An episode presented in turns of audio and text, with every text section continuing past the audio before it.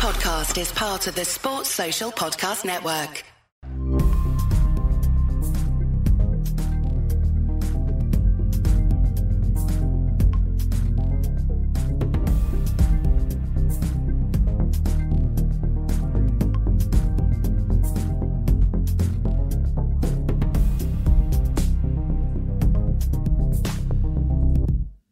Hello, everyone. Welcome to episode 99. Oh my God, of FPL Black Box. No Mark this week. He is unfortunately uh, off with work related stresses, but we've got a, pre- a pretty good replacement. Would you say, Andy, in you? Would you class yourself as a good replacement for Mark? Yeah, I mean, I always beat Mark these days in overall rank, so who wants to listen to him anyway, right? and I'm doing better again this year, so it should be good. Like you said earlier, it's been a long time since we uh, did a video together, right? It has, yeah. I've, I had to look back through the old um, the old episodes, and it was February the twenty second, I think, that we did one 2022. So yeah, over, over a year ago. Uh, so yeah, it's, it's been quite a while, and I have invited you on um, since, but you said to me uh, two hours f that. That was your reply, I think. But It was almost the same this time as well, but I felt, you know, I thought I'd help you out. I thought I'd help you out. very, very, very kind. You doing anyway? Um, you know, everyone everyone probably knows who you are from from YouTube. A lot of people know you as, as Slippers uh, from this channel. That nickname has really stuck, hasn't it? Well, it has for this channel, yeah, not anywhere else. Do you not get it on your channel? I see, the, I see the old comment, but not not that often. Not that often. Such a Uh, every every now and again. such I actually have. I actually. I think I got bought slippers for Christmas, but I just don't. The, the funny thing is, they've just been sat in my bedroom since then because I don't wear slippers. I just don't. I always wear socks. So I have actually got some now. They just don't get used. The best the best bit of that nickname was you weren't even wearing slippers on that stream that you came on. No, no. I'm just wearing regular old, uh, regular old clothes. Absolutely ridiculous. Uh, yeah, well, we've got quite a lot to talk about. We're both in a bit of a. We were talking just before we came on. We're both in a bit of a kind of a haze after the, um, well, the international break, and with all the new doubles and game weeks and everything, trying to work out. You know, we've got chips that are playing, and I've seen you on Twitter talking about minus twelves and hits galore, and it's, That was all for show. was it? That's all for show. all to get all to get the ratings, all to get the ratings. Yeah, I'm I'm seeing people, you know, talking about it though. Um, you know, I think the the bench boost is still people are still looking to play this. I think 34 is tempting a few people. We're going to talk a bit about that. um, kind of as we go, but I think the the general aim for a lot of people who've still got that chip is to play it this week. So yeah, we'll talk about the players on that and, and which ones. Um, Javai's got loads of stats, uh, kind of as always, um, as well, and some different chip strategies and things uh, as well. Uh, before we go on though, impactors. I've called this uh, this one because you know bench coming off the bench. Arteta said he doesn't want his subs to be called substitutes anymore. Wants them to be called impactors. What do you think of that? That's that's just the thing. I, I, I can't remember where I heard that first. It wasn't from Arteta. Maybe it was. I don't know if it was in football Oh, or not. not they- I thought he'd pioneered it. No, Oh. someone else. Someone else. Uh, I'm sure it was a football manager. Basically, said a very similar thing. So basically, they're not substitutes. They're like game changers or, It's, a, or it's like. Ted Lasso type comment, isn't it? Maybe that's where it's from. uh, oh yeah, a finishers. Someone said Eddie Jones rugby. Someone said, chat. Like, yeah, I Ah, can't okay. remember where I heard it from, but I've heard it before. Yeah, that you make them feel a bit better about sitting on the bench for 80 minutes. I guess. Do you think that works? I just, I mean, Maybe. I mean, at the end of the day, they're footballers, aren't they? They still want the uh, they still want the start rather than the benching. But I guess I guess psychologically it might help a little bit. I have to ask uh, FPL Raptor. Uh, oh, I don't even want to go into this next bit, but let's do it anyway. Uh, last game week, oh, Jesus Christ, I've had some bad game weeks this season, right? But I think last game week was was right up there, and then you got the break on top of it, and no one had a really good game week, right? Like, few people escaped with like a small green arrow or something like that, and were quite happy. Maybe there was some fairly decent scores, but if you captain Saka, he got his 18 points doubled. He probably got a small green, something like that. I didn't captain Saka. I captained Ivan Toney at home to Leicester. Ouch! Not even Kane. Not even Kane, not even the middle of the road option. Uh, Toney blanked. I bought in Watkins for Nonto, which I thought was an absolute no brainer. Nonto got an assist and so did Watkins, so they match each other. And I bought in Chilwell for Tarkowski for a hit, which I was sort of umming and ahhing for ages. But in the end, I thought, nah, I'm going to get Chilwell. I want him long term. I can't see Everton scoring in that game. Well, not only do Everton score in that game, Tarkowski gets a bloody assist, doesn't he? That that was all that Chilwell. Like I think Chilwell it just started ramping up into this player that everyone just wanted to get. I did the same. I didn't do the same move, but I got him in as well. Uh, so it felt just inevitable that he would lose the clean sheet in the end. I think he he actually played really well as well in that game. So on another day it could have gone a lot better. But yeah, I think I think a lot of people did what I did and sold a Brentford defender, Mm. um, and they ended up getting two points. They actually doubled Chilwell's score. So all around just wasn't great. It's it's so often, isn't it, when something looks too good to be true. When when you've got a game like Chelsea versus Everton, where you just think there's no way Everton they just can't score away from home. I went in with a double Chelsea defence. I was feeling really confident about it, and then yeah, it, it was just a nightmare. And I was feeling I was feeling good about the Toney captain because I just thought you know Arsenal had played in that Europa League game. You know, got to 120 minutes. I thought they might be a bit leggy. I wasn't really liking Spurs at that time. I thought this is the chance for a, a bit of a differential and it's kind of worked for me in the past. I remember I've captained players like Trossard before when there hasn't really been a clear a clear favourite, um, and he's and he's done well. But this was a complete disaster when when the when the preferred captain gets 18 and yeah Toney gets two. So yeah, mis- miserable game week for me. Um, it's undone a lot of good work as well because those 18 points are kind of points I've clawed back over the last few weeks. So yeah, pretty pretty rough. Uh, you, I mean, you got about the same as me because you got 59 but you captain Saka. So that's your 18 points basically on, on me. Um, yeah, I mean, pretty similar teams. Uh, we've got both had the double Chelsea defence, both double Newcastle, Kane, Watkins, Toney. And difference is you went for Saka, right? Yeah, so I, I I made two transfers as well, but I had two free transfers. So I did uh I can't remember what his name is now. Rico Henry to Chilwell and Watkins in for I can't even remember. I, I, the same move that everyone else did. Oh, Haaland, Haaland out, of course. Oh How could I yeah, forget oh, that. no. yeah. Yeah, so I got Watkins in. I like there was a brief consideration for Havertz, but I Mm. went for the guy with Bournemouth and Forest at home in the next like three weeks. So yeah, it was a bit rubbish. But I got to be honest, on Saturday that whenever Kane was playing, that was the same. Oh, sorry, just before England were playing Ireland in the rugby. So I was at the pub with really bad signal. I was just trying to refresh like Discord and Twitter. Just please don't score Kane. Then around the 60th minute he scored. I thought, well, that's typical. Yeah. I thought it'll, it'll be on three bonus points Yep. because that is Kane. And then I just kept seeing the Southampton goals roll in, thinking, well, hang on a second. Ward-Prowse is like that type of player that when he gets a return, he probably gets bonus as well. So I was watching his bonus drop. So to finish on six, I felt quite good with Saka Yeah. captain still to come. And obviously, then it's just all about getting that bit of luck to get a, a big swing of 12 points. So yeah, Saka's good. And it makes me question why I'm even thinking about selling him this week. But I guess we'll Mm, come on to that later. same. Yeah, I'm I'm doing the same. Yeah, I think I think a lot of people have to do it eventually, but Mm. yeah, whether or not this week is a good move, we'll uh, we'll discuss that later, I guess. I mean, it's I guess it's a bit less terrifying for me because I've I've I've lost Haaland as well, um, and if I sell Saka, I can get them back on the wild card potentially going forward. Whereas if people are selling Saka as well and they've already sold Haaland, then suddenly you could be a few weeks in and be panicking, having to you know massively rejig your, your whole side. So yeah, we'll talk about that selling the Arsenal assets and, and things. Um, yeah, kind of as we go. It's, it's funny though you mentioned about about those Kane because I, I was doing exactly the same thing when when Kane scored. I just when he scored, I just kind of gave up on the game. I was, I was just like, oh, there we go. Toney's, you know, might get one, but Kane's going to go on and get two now, and Saka's going to go crazy, and it's going it's going to be awful. Uh, and then yeah, I was doing the. I was watching the Southampton goals going, and I was checking his like BPS on the on the Yeah, website. It's- oh god, it's. I, why do we do it to ourselves? It's so sad. like trying I to was explain literally- that to someone. I was literally in the pub with the wife and kid, and obviously they're Irish, so I'm in an Irish pub, and all there's loads of Irish people obviously expecting to beat England, which is what happened. And uh, I was like, I just change, I just check my phone once more when it kicks off, just to double check. And basically, what I was going to check was the bonus points. So I did about five minutes into the the England Ireland game. I was checking to see where Kane was at. So when he finished on six, I was pretty happy Um, because I, mean, knew I had Saka to come. But like everyone, everyone says, you know, oh, you know, we don't like all the people joining. You know, there's, there's the content creators are making it all difficult and, and all this. Like, no, we're creating more losers like us, so we feel less bad when we're checking like, you know, bonus point scores. Be happy. Yeah, exactly. We should be praising For that, for that extra one or two points, Oh basically. that was, God. that's it, or three, I guess, in Kane's case. Oh, so bad, so bad. Uh, yeah. Anyway, that was last game week. I, I honestly, I'd kind of erased it from my memory until looking back at it today. So anyway, let's move on from that. Uh, there are interesting things ahead. Thank you, as always, to Ben Crellin for his brilliant uh, schedule that he does. We have now got confirmed doubles uh, in game week 34.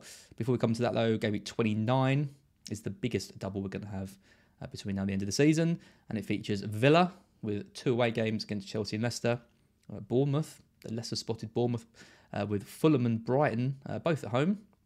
Solanke, I'm seeing a few few Solanke mentions uh, lately.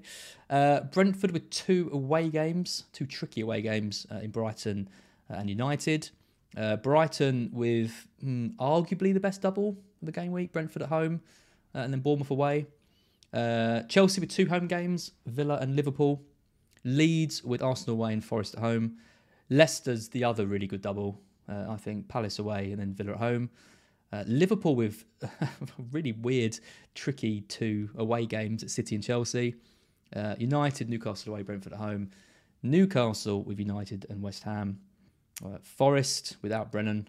Uh, we think Wolves at home and Leeds away. And finally, West Ham with two home games against Southampton uh, and Newcastle. What's your kind of take on this? I mean, what what kind of teams stand out for you straight away?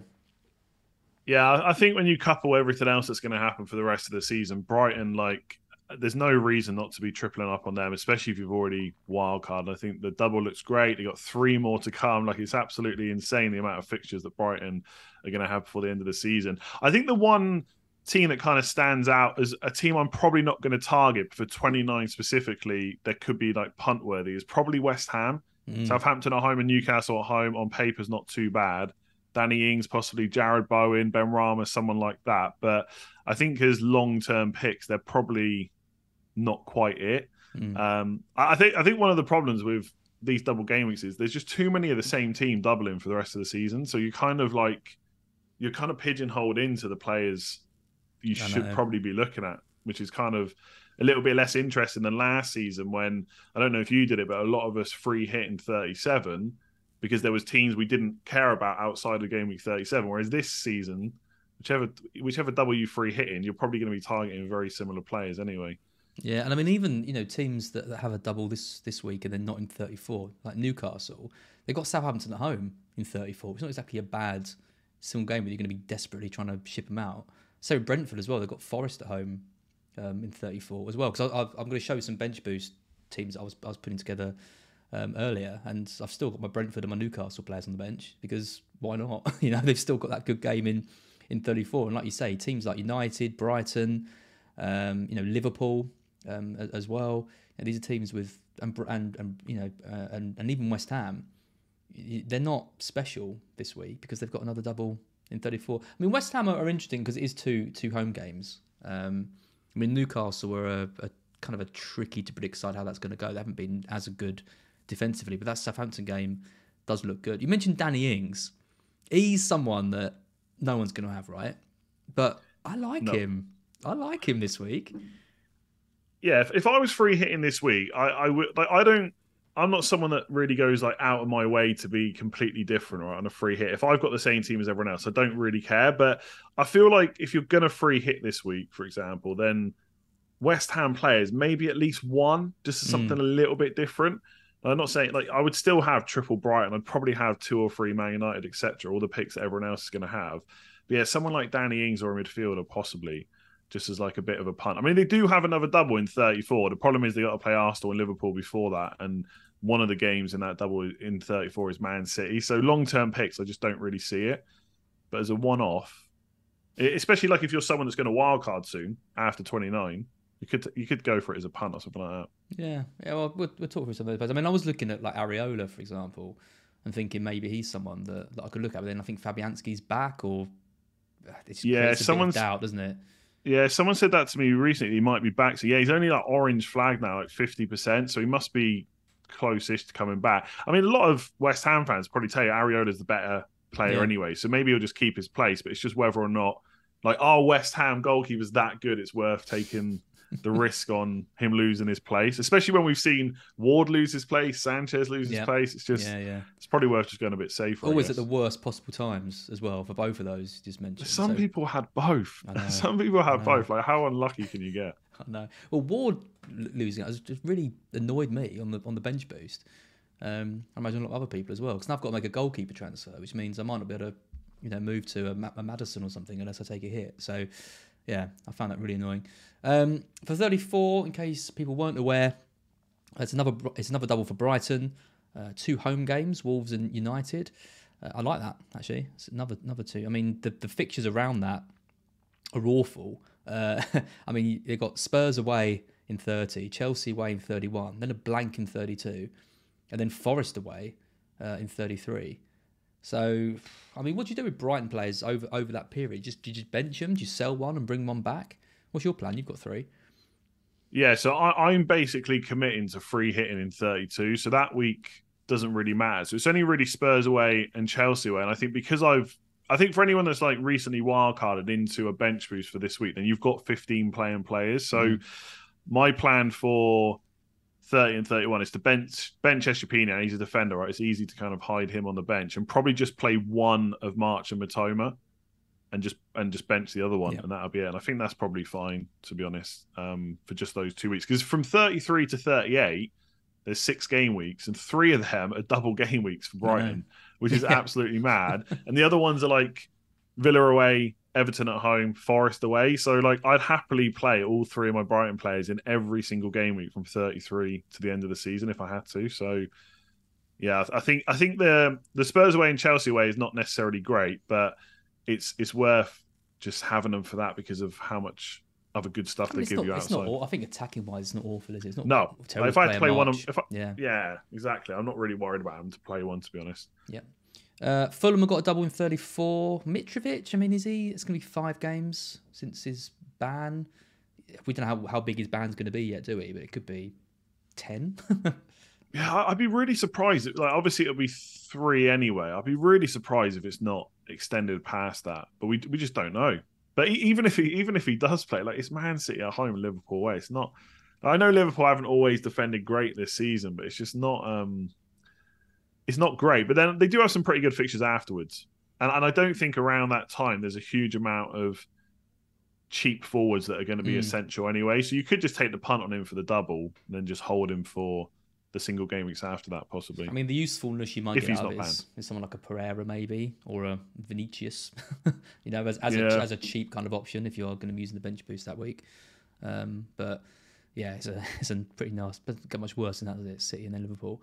Uh, Liverpool got two home games, Spurs uh, and Fulham. There's going to be a lot of investment in Darwin's going to be coming back, isn't he? Trent as well, probably coming back in for that. Salah, are you going to go back? Yeah, definitely. He's in my plan. I've even thought about him this. I'm, I'm definitely getting Salah for that. I actually, what's going to be interesting. I know we're going to talk about captaincy later. I'm finding it really hard to kind of differentiate my team. I wonder if captaincy is going to be the way to possibly do it if you need to claw back a lot of rank. And I think game week 34, as you're going to say in a second, Man City have got that double. Everyone's going to go Haaland. So could two home games Salah be the the slight differential there? Maybe. The problem with Darwin is I think Luis Diaz is back in training now. Mm. So by the time we get to 34, and if no one gets injured, you've got Diaz, Gakpo, Darwin, Firmino, Jota, and Salah. So you've got six players for those three spots. And Salah's the only one that's really. No Champions League as well. So trying to keep them all. Exactly. And, and I, I, think yeah. Salah's the only one you can pretty much guarantee to start every game. So I, I originally was looking at how can I get Trent Darwin and Salah? But now, to be honest with you, if I triple up, it would probably be double defense. I think that's I think Robertson and Trent, like like the old days, even though they've been really poor, I think that's the only way to get guaranteed minutes out of them. To be honest, yeah. I mean, you obviously don't wish for any injuries, but we we knew that when injury when um you know when Liverpool had a fully strong squad. I mean, I don't I don't even know what the first choice front three is when they're when they're fully fully fit. I, I think he think likes it, Jota, right? But he seems the yeah. most obvious one just to never play. But I feel like Darwin is part of Klopp's first choice eleven. I feel like he is, but it doesn't mean that he's going to go and play ninety minutes twice. Even even if he starts both games, he's probably coming off at like 60, 65. So I, I feel like the front three is Salah, Darwin plus one. But mm. when hmm. you've got six players to keep happy, I mean, look, Diaz has been out for a long time. If he's only just back in full training, he might still be building up fitness by that point. Mm. Um, but he's still an issue, right? He still needs to get him on the pitch at some point, and the only way to do that now is in the league because there's no other, no other fixtures, like you said. So, yeah, I think. I mean, look, even Salah could get brought off early if the game's won. But if the game's won, I guess you, you know, hope that he's he's been involved. Just for anyone not aware, uh, Andy had Salah for 26 uh, game weeks and then decided to sell him in a very That's unoptimal move. 25 game weeks. 25 or was it 25 game weeks in a very unoptimal move just before he hit his 20 his predictable 20 points i mean you know who who didn't see that coming 21. I could. Oh my god, I couldn't believe. I've been on the wrong end of Salah and Haaland so many, so too many times this season. It's absolutely killed me. yeah Absolutely killed me. i mean uh, we when when we when mark and i did the podcast on it and there was people saying they'd sold uh they, they'd got they'd done the havertz captain last year you know against norwich and got rid of Ouch. salah and then again sold salah this week it's like the the worst. Do you ever get frustrated that you can't watch the football because the games aren't being televised or available in your country? Well, with NordVPN, you can switch your virtual location which is one click to any country that is showing the game, so you can watch the action live. You can also access streaming services from over 60 countries at no extra cost. This opens up a Pandora's box of entertaining content which you wouldn't be able to access without NordVPN. As well as that, NordVPN is a one stop shop for all things cybersecurity. It's incredibly easy to use, and again, with just one click, you're protected. You don't even have to be a tech genius to use it. NordVPN will hide your IP address and location, which will increase your privacy online, and it's an absolute must have if you're logging into any sort of public Wi Fi, where there's an increased risk of people spying on your online activities, accessing your personal information, or infecting your device with malware. Within your account, you can have up to six devices protected and no longer have to worry about hackers, malicious sites, and pop ups. For the price of one coffee a month, you'll have complete peace of mind knowing that any devices and data is protected. On top of all that, NordVPN is the fastest VPN in the world. I don't even notice it's on, so I can stream and game without any buffering or lagging. Grab your exclusive NordVPN deal by going to nordvpn.com forward slash FPL to get a huge discount of your NordVPN plan and four months for completely free. Check it out, nordvpn.com forward slash FPL. the, the worst thing for me is I've had weeks and weeks of people telling me I'm an idiot for having Salah. Then everyone gets in for the double. I sell him, and then after he gets 21 points, I get a load of comments. Well, obviously he's got a great Why do you rocket record him? against Man United. what are you doing? And then he misses a penalty against Bournemouth, and I've mentioned that I'm going to look to get him back. And now it's what are you doing getting Salah back? Like, whereas if he'd scored that penalty, I think he would have. I think he would have returned in like Yeah, five yeah. or six games in a row, like or 5 I've or got six him. games. I've got him. Yeah. I feel, I I feel like I'm. A, I'm the only one with him. I feel like everyone's got rid of it. I feel like are you now. Feel like I'm. I'm. Let's talk. Let's talk FPL. But Big I'm, different, big differential this week. It is a bit different, and you know, it's got a good record against against the big sides this season. But yeah, strange one. He's going to be well. He'll be the overwhelming captain choice, I imagine, money that week. Um, so I think people will be be looking to get him in, Um, or or it'll be Fernandes. You know, United. uh, Same same this week. Been Fernandes or Rashford, uh, Villa and, and Brighton. Um, in that in that 34 Well, well 34, I, I, I expect Haaland will be the captain because he's got Fulham away, West Ham at home. But Mm, I think yeah, if you're looking, yeah, yeah, if you're looking outside of Haaland, then my my immediate thought is a Liverpool attacker. I think. Yeah, I mean, But we'll City- see if I got the balls to go through a bit. Well, were an interesting one like that week in general because there's Haaland there, but not really anyone else. I mean, another player who's burnt who's been Ederson, isn't he? He's been like one of your absolute villains I'm going back to him soon. this season. I mean, Ake getting two goals for Netherlands the other day, uh, you know, might be a sign of things to come potentially, but still never really sure about his his minutes. And you look at the rest of the, the you know, the, the you know, Foden's kind of come back in, but he's lost that trust now with us. I think Mahrez was like peak of his powers at City and he just got dropped straight away. Grealish, Grealish is a little bit tempting, I think, but he's just not getting the returns. I don't know. It's kind of Haaland or it's, it's, it's, you're right. It's a good double, but who'd you go for other than Haaland? I I think I think it'd be interesting. But by the time we get to game week 34, they would have played the next uh, round of the Champions League. So they got Bayern Mm. Munich. So there is a chance they go out of the Champions League. If that happens, I don't know if that makes it better or worse, to be honest. Because then they've got then they've only got the Premier League. Oh, I guess they got FA Cup as well. Um, but if they go out, maybe that makes I don't know certain defenders more likely to play every game. I I don't know, like Diaz, Stones, if he's fit, players like that. But it's still, I'm still just not sure it's going to be worth the hassle. Because because other teams also have a double, so it's not like it's just Man City. Like like Foden, for example, is out at the moment. If he's still out by game week 34, maybe that makes Mahrez a better option. But what if Bernardo Silva plays on the right for one of the Mm. games? It's just we're always this always happened with Mahrez. He's brilliant, like you said, he's playing every game.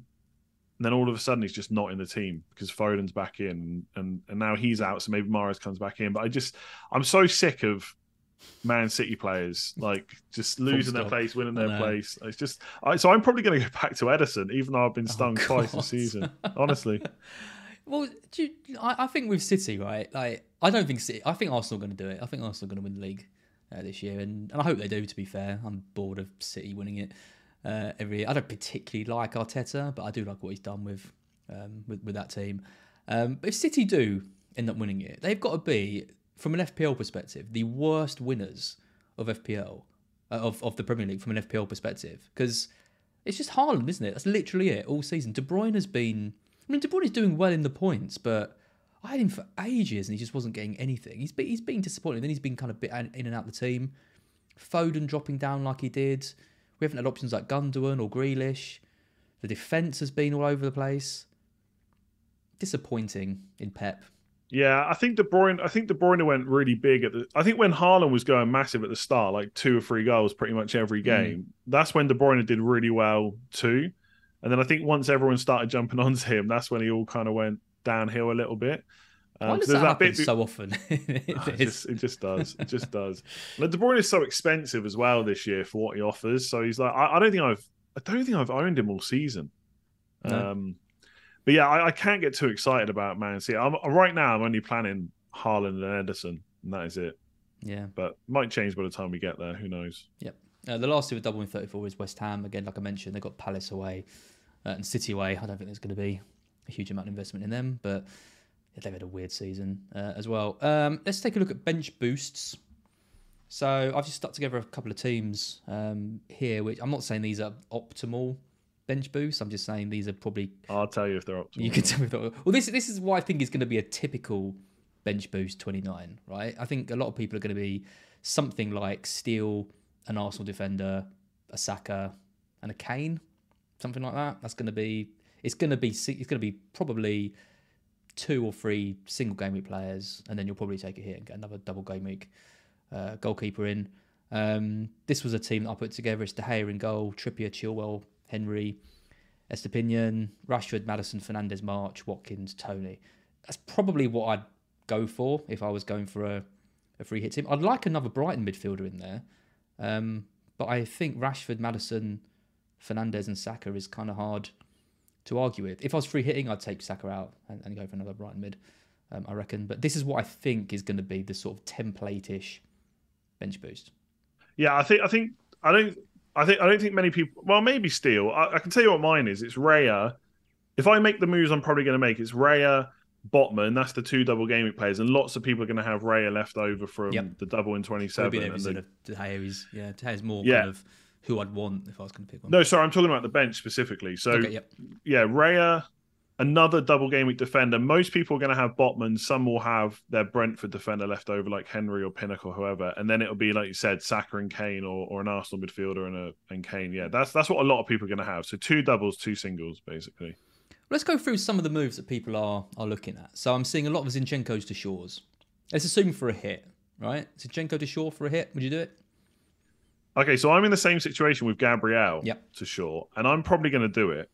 Now, I don't necessarily, I'm not 100% sure it's worth a hit this week, but I do think it could pay off pretty quickly. And I feel like it's, I think I saw someone tweet about this earlier. Basically, I know I'm going to do that move at some point, so I feel like the best time to do it is Yeah. in the double.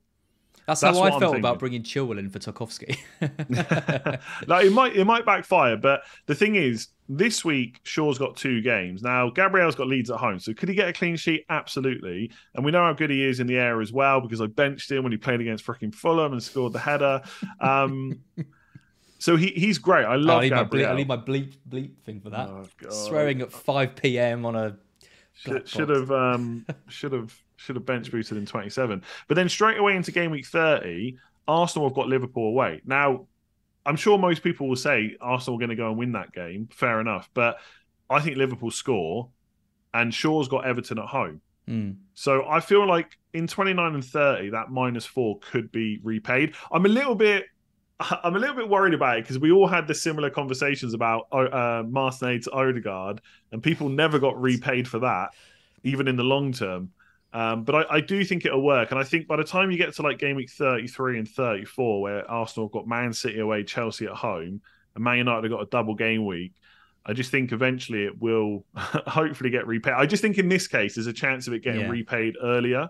And I'd rather just do it in a double and just hope Leeds score. Yeah, I'd do it. Just get it done. I'd do it as well. Arsenal defensively as well. They're not. They're not gonna win this title by keeping clean sheets, are they? They're winning it by just scoring goals. I can see Leeds scoring. Yeah, yeah. I mean, Leeds could score. I think. I think the Arsenal defense is pretty great, but I'm not. I'm not overly. In general, I'm not massively worried about not having three. Definitely not having three Arsenal players for the fixture run they got coming up. Like as good as they've been this year, and I'm sure they'll still win the majority of those games. The fixtures coming up are a lot harder than the ones they've had recently. So I feel like it's worth the risk, but I can I fully get why people don't want to do it.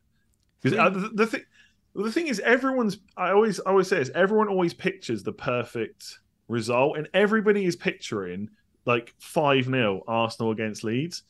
And I just I just don't think that's that realistic. Like I think it's more likely to be like a 3 0 3 1 or something like that. Yeah so I, I, think I agree. I think they can lose the clean sheet there and then still easily win the game. I just feel like it's worth the risk. I know Man United have got Newcastle away, Brentford at home, so you've got Isak and Toney, no Casemiro as well.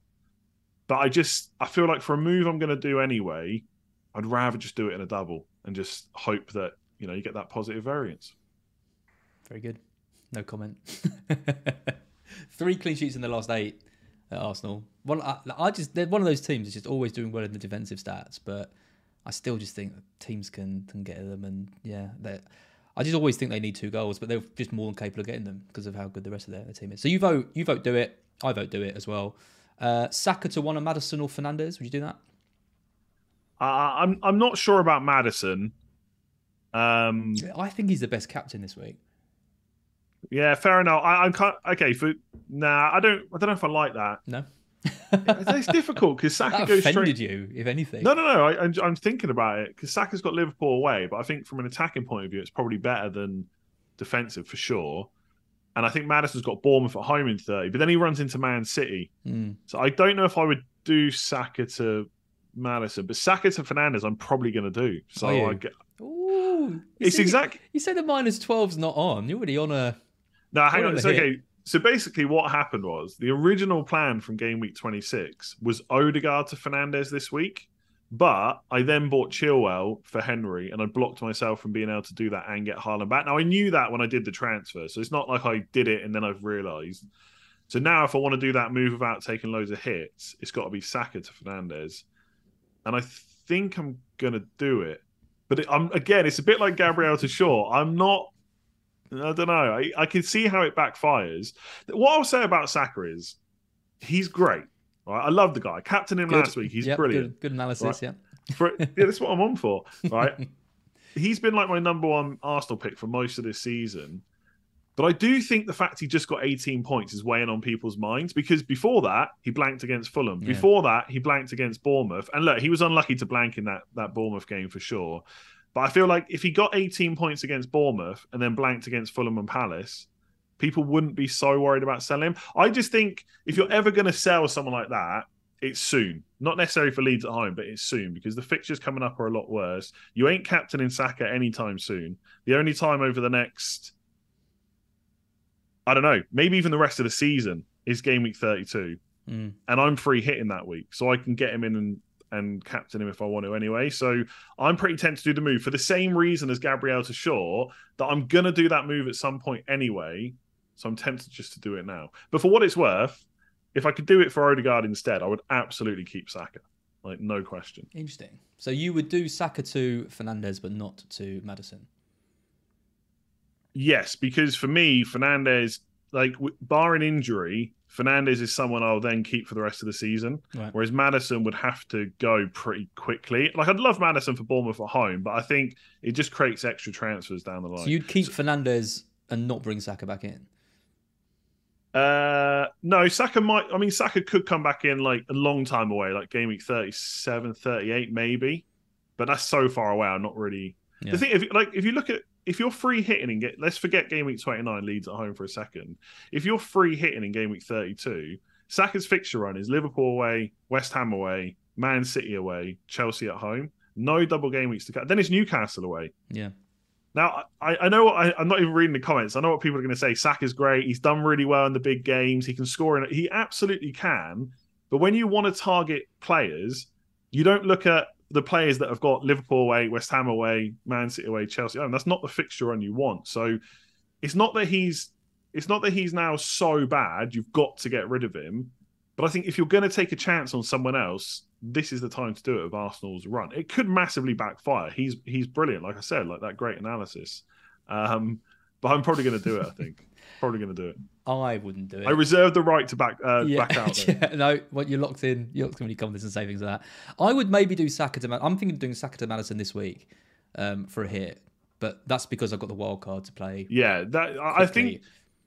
Yeah, sorry, sorry, I interrupted. I That's think um, I think people have really got to just realize that people people have played their chips at different times. That's going to dramatically alter what they do. Like, I don't want Maddison because I'll have to get rid of him pretty soon, so it's another transfer. But if you're getting him for the double and then maybe keeping him for Bournemouth and then wild carding out of it, that's that's completely different. And then, and then maybe I'd be a bit more tempted. I would expect Maddison, for example, to outscore Saka with Palace away, Villa at home, and Bournemouth at home, versus Saka with what Leeds at home and then Liverpool away. Yeah, do you, it's, it's the penalties. I, do you know, I what? The, do you know the thing that's in my back of my mind? If we had a penalty taker for Man City that cost eight million odd, and he was nailed to play every game and pretty much play ninety minutes every game, we, we I just would we be thinking differently?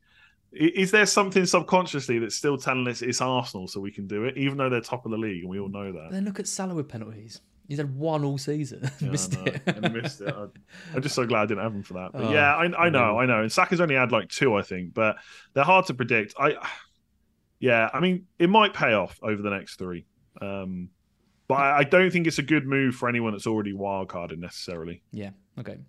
So you'd say maybe to Fernandes, not to Maddison. I'd say with the wild card to play, it's fine. Bring him back. I wouldn't. I wouldn't. If I didn't have the wild card, I wouldn't be sending Saka. So sorry, someone just made a good point in chat. Well, they've said Maddison will be on penalties. I don't know if we can be that sure, but there is a chance. There is a chance Maddison will take penalties. If I bring him in this week, I'll captain him as well. Oh, really? You're definitely Yeah. doing that. Well, Okay. no, no, I'm no. I reserve the right. But he might be on penalties because um, Vardy just doesn't play now, and Mm. Tielemans is injured, so we don't know who the next taker is. It must be be. Must be him. Surely. Has he, Ian ever, Acho, has he ever maybe. taken one? He ever taken one for? Not sure. Not I sure. trust Maddison over in Iheanacho, I think, if I was picking a penalty taker.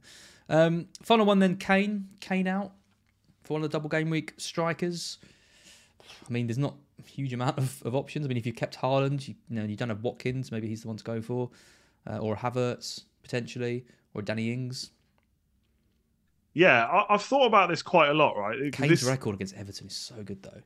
it's for me. It's like if I could have one of Kane or Saka this week, it would be Saka. But the problem is, there's you can get Fernandes, who you then potentially keep for the rest of the season. Whereas any double game week forward I go for for Kane is just not someone I'm that worried about having anytime soon. So I go for Solanke or Mbeumo or Havertz. You know, Iheanacho, I wouldn't go for now because he, he missed the last game, was bench. So there's just not as many forwards that jump out at me to warrant removing him. Also, Mm. in the back of my mind, I'm pretending to myself that maybe in game week 31, I might captain him over Haaland because he's got Bournemouth at home. Mm.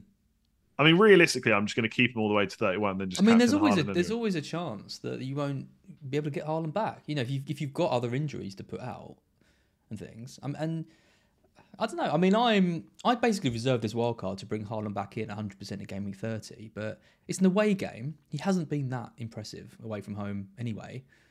I'm wondering if maybe I can hold out for one more week. Southampton, though. I've seen uh, this. This is I've seen I've seen people discussing it. Like basically, people that have sold him and don't have a wild card. I've seen them discussing could we get away without him until game week thirty four. That's what like because it's Southampton away. Le- the thing is, Southampton away and Leicester at home is so good. I just I don't know. I think I think for me, Pep would have to really put doubts about whether he's going to be fit for game week 30. I really wouldn't like going without him, even if his home record's better. He only got six points against them at home early in the season. Yeah, but this is Haaland it's Southampton. Like, and, I, and look, Southampton defense is not like right down the bottom. It's like it's not like they're the worst defense in the league, but Man City attack is just too Yeah. good to to ignore. I think. don't know. I'm I'm temp- I am 50-50 as to whether I'll, I'll move. I think what will be really annoying though is if a lot of people sort of change their their teams around a lot this week, um, make it impossible for them to bring back in Haaland. I wildcard to bring Haaland back in, and then Haaland blanks, and everyone's you know like you know. You know, teams do do carry on doing really well. I, I can tell you now that everybody that hasn't got a wild card is making sure they've got the money to get Haaland back. Like that's all the discussions I've seen. That- Well, they are until you know we get close to the deadline, then everyone Oh, starts yeah. thinking, "Oh, Gung-ho. maybe I do want Maddison," and, and they take that extra two million and they do it, and they go, "Oh no, I need that money to do Watkins back up." The, what the, the thing that would be interesting for game week 30 if you don't get Haaland back is who's your captain. Mm. Like I, I don't. There's other, you know, what I mean, Rashford against Everton at home, maybe Maddison against Bournemouth at home. Now he's 100% Well, Ra- Rashford is. Rashford. I think is one of the main arguments to not bring him back because we've got that consistent player who's who's rivaling him every week for the captaincy anyway. Six, seven, well, not even that, like ten weeks ago, something like we didn't have that, so there wasn't even a decision to be made because ah, Haaland but- was so consistent. But Rashford at home to United is. I don't. Think, I, I think Rashford's just as likely to get points at home to Everton than Haaland is away to Southampton. the the stress of not having Haaland in your team, I just don't know if it's worth it. Honestly, I, I, I I'm I'm actually broken from what's happened this season when it comes to Haaland. Mm. I just I, I just can't do it. I think I've got to get him back. I, I think the one thing again, like you you are in a different position, so it is a little bit different. But for a lot of us that have sold him, the plan is to get him back for Toney, and obviously Toney might even be suspended by the time we get to game week thirty. Yep. So he, he's uh he's an issue waiting to happen over it. You know, the charges thing's going to happen, or he's going to pick up that that last yellow he needs. So for a lot of us, it's quite an easy move. But I think I think if you're if you're willing to take the risk, there are players you could captain. Rashford in thirty, Kane in thirty-one against Bournemouth at home. Thirty-two, he blanks anyway. Yeah. Haaland, this is, and then thirty-three, it is a home game, but it's against Arsenal, so you could you could look elsewhere. Um, you've got to be You're the gonna, type. you're you're gonna talk yourself into it. no, I don't think I am because I've got Toney. You've got to be the type of manager that can put up with some brutal things happening because it's just the kind of player Haaland is, isn't it? Well, I got burnt. I don't know any lessons. That that match of the day challenge still res- still resonates with me. That hat trick, oh, so painful. I sold him before Palace a couple of weeks ago, and that went all right. Um, I got a bit lucky there. Uh, I think the, the kind of the big balls move this this week then is is something like Kane and Saka out to a double game week forward. Maybe Havertz and then Saka to Fernandes. Right, that's the kind of attack the the gaming move, and then potentially buggy yourself going forward. But I, you know, I, I would expect Fernandes and and Havertz to outscore Kane and, and Saka this week. But then again, I wouldn't be massively surprised if they went they went mad. I mean, Kane's got a great record against Everton, even though Spurs are, struggling. And we, you know, these records for someone like Kane as well. I, I believe them more with someone like him. I feel like he knows about these records and feeds off them a little bit. Oh, definitely does. Yeah. Well, Yeah. I mean, how much it impacts him, I don't know, but he, he'll know all the records. I'd say. I think. Um, I think the one thing with Kane is interesting. Is obviously, Conte's gone now, so I, I don't know if. that. I mean, he's been so consistent this season. I don't think he can get better necessarily because, like, he's only twenty one points behind Haaland for the whole season. Yeah. Um, but maybe it'll just give the players overall just a bit of a boost because all the reports that were coming out is just they wanted him gone, and now he's gone. Even though they haven't got like a brand new manager in, maybe that might help a little bit, possibly. Mm. That's why you're the um, FPL goat, by the way, plucking out 21 points behind Haaland just on a whim. Like, it's because I it's because I used it in the video. the other day. I mean, twenty. I guess twenty one points over twenty weeks maybe is actually quite a lot, but I think considering how good Haaland's been, No, it's it, sound, it, it sounded. You said it with confidence. It sounded good. Yeah, that's. that's uh, got a bit age in this section. I wasn't expecting that. Uh, let me just show a uh, bench boost 34. Um, so this is kind of a team that people could start working towards, or it might be a team that people wildcarded if they still had that from the week before. But this is sort of like kind of the best I could do. Um, I've gone uh, Steele, Van Dijk. Oh, I've got four Brighton players in here, which obviously you can't do. That's a good start. Uh, imagine Steele someone else. Uh, Van Dijk, um, um, Estupiñán, Ake, Rashford, uh, McAllister, Mitoma, Salah, Fernandes, Haaland, Darwin, De Gea, Trippier, Henry, Vinicius. I mean, look at that bench though. That's like a strong eleven, but then I couldn't do a better bench than something like that, which is keeping Trippier and Henry. Is this wildcard thirty four? Uh, wildcard thirty three? Is it or Potentially, yeah. Yeah. Or or it would be this would be the kind of team that people would be moved because people are going to have a, quite a few of these players anyway, right? Like Haaland's going to be coming back in. Rashford, you're going to have your triple Brighton players. Um, you know, Fernandes will be in for quite a few people. Yeah, I think that I think that third forward spot's quite like Vinicius. Even if Mitrovic is banned, I'm not sure I'd want. I don't know if he's good I enough to have it. No, But, no, um, he's kind of you kind of need, if you're going to be going for like Salah, Fernandes, Haaland, Yeah, Darwin, yeah, you though, need someone cheap. yeah. Yeah, I, I I've seen people discuss bench boost 34 who wildcarded recently. I, I think it's way too long to wait. It's, it's there's too many issues that can happen. Mm. Like I wildcarded in 26, and part of it is because it did so well. But I'm regretting even not going in 27 because I'm already having to possibly think about different moves just to get a bench out this week. So to wait another five, six game weeks to get to 34, it's just way too long. I Well, just don't think it's. it's just not worth it. I just don't think it's No. worth it. I, I, I you know, I'm, I'm thinking this week if you're bench boosting with Arsenal and Kane, or if you're going to be looking at 34 and bench boosting with Trippier, Henry, and Vinicius, and that's potentially on a wild card. What's what's the kind of point? I don't really see what the because the, the the main players are going to be the ones that are in your first eleven anyway. You know, your Salah with your two home games, your Darwin, your Rashford. You don't need a bench boost for that. If anything, holding the bench boost till then is going to make it even harder to get those players because you're having to fill your bench up with Yeah, yeah. better players. So I think the the only reason to go bench boost 34 is if you've not used it yet, you're not set up for 29, and you're wild wildcarding in 33, and it kind of makes sense to go the week after because stuff could have changed by then.